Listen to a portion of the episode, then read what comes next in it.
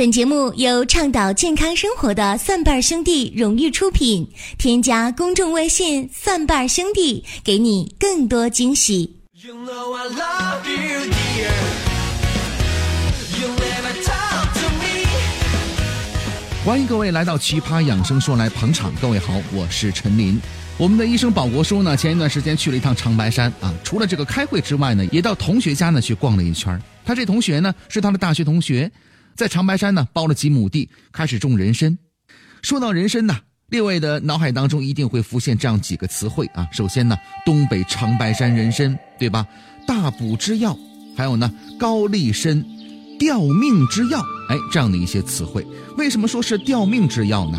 在很多的影视作品当中啊，有过这方面的体现，就说这人呢马上不行了，吃一根人参或者呢人参汤灌进去之后呢，这人呢就奇迹般的恢复。而且人参呢，在中国的中药当中呢，起着非常关键的这么一个地位啊。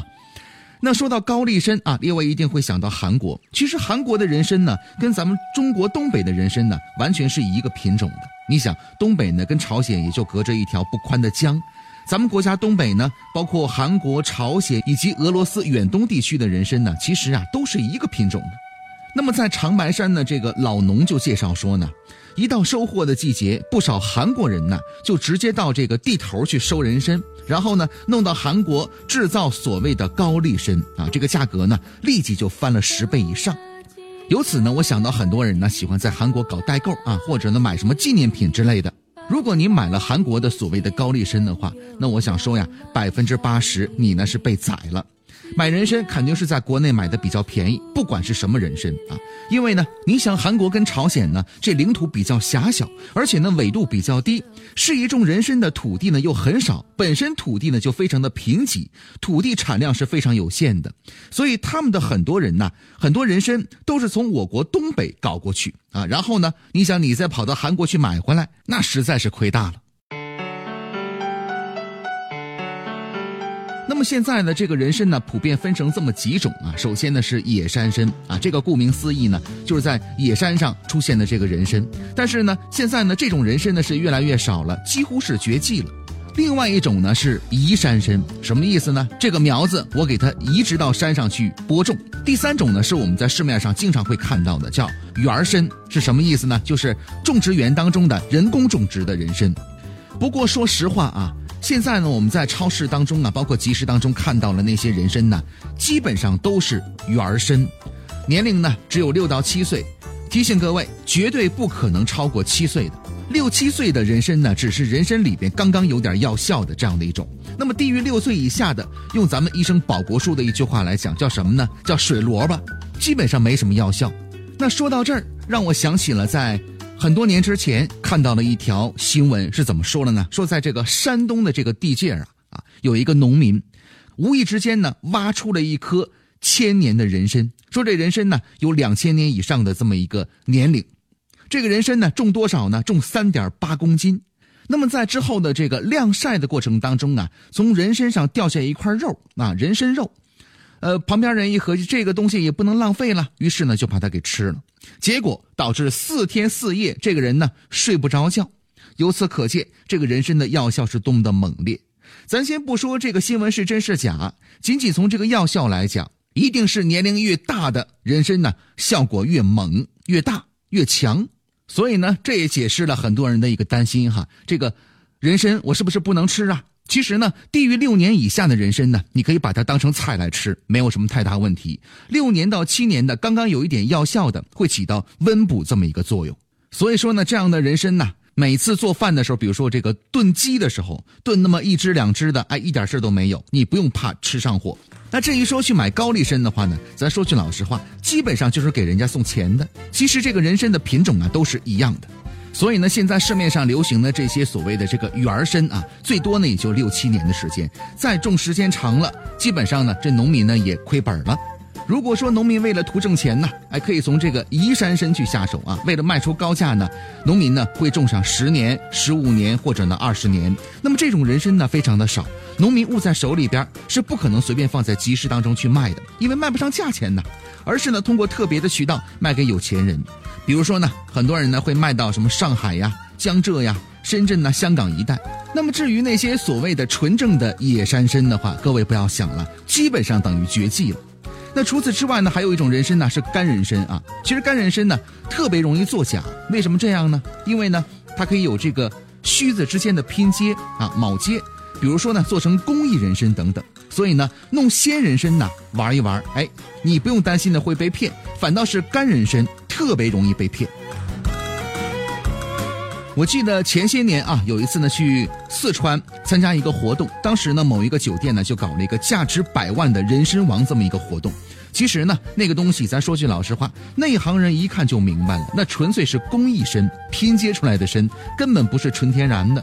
那也就是用这样的一种方式啊骗骗人而已。那说到这儿，可能很多人在关心呢，这个人参应该什么样的人适合去吃呢？吃这个东西对症呢？通常来讲，分成以下这么两类人。首先呢，气血不足的人和身体虚弱的人特别适宜吃人参。那说到这儿，可能会有人在问呢，说林哥啊，你像我这种可能阳气比较盛的人，是不是也不适合吃人参呢？呃，在这儿呢，我需要特别说一点，在现如今的社会当中呢，你想我们的作息呢，非常的不规律，饮食呢营养过剩，而且呢运动也不太多，在这种情况之下，包括环境的污染。真正会身体强壮、阳气过旺的这样的人呢，少之又少。所以大多数情况之下呢，都是以虚为主。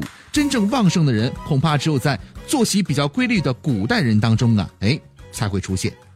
我在这儿呢说一个非常简单的例子，咱就说女性的这个月经的问题啊。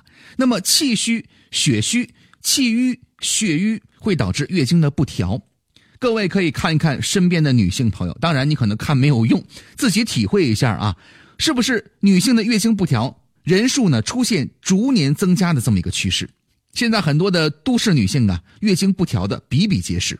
那么气血不足表现在哪些方面呢？比如说平时面色比较灰暗，有贫血的体质，或者呢中气不足引起的面色苍白、呼吸短促、四肢乏力、头晕、很爱出汗、语声比较低微。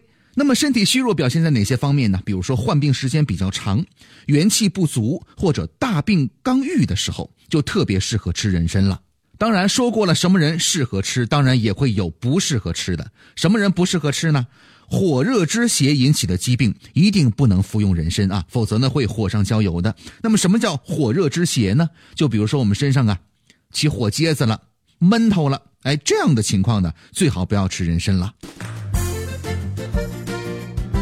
那么这个人参怎么来吃呢？其实很多人呢，通过微信平台的方式，我们的蒜瓣兄弟啊，就问林哥说：“这个人参怎么来吃？我都买了很长时间了，我不会做呀。”作为营养师来讲，我给你推荐一个非常适用的啊，非常有效的这么一个食疗的方剂是什么呢？非常的简单，叫什么呢？人参炖乌骨鸡。哎，只要你会炖鸡的话，特别是乌鸡的话，那么你就可以用人参来做。每次炖鸡的时候呢，放一到两根就可以了。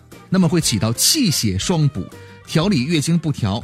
产后调理、调节神经衰弱这样的功效。那如果你觉得这个做法呢比较麻烦，自己呢是一个人没有家庭，做这个东西呢比较复杂的话，那也非常的简单啊。可以改成什么样的方式呢？咀嚼，直接咀嚼就可以了。两到三片的人参呢，含在口中咀嚼，生津提神，甘凉可口。这个方法呢非常的简单。还有什么呢？来冲茶喝、泡茶喝啊！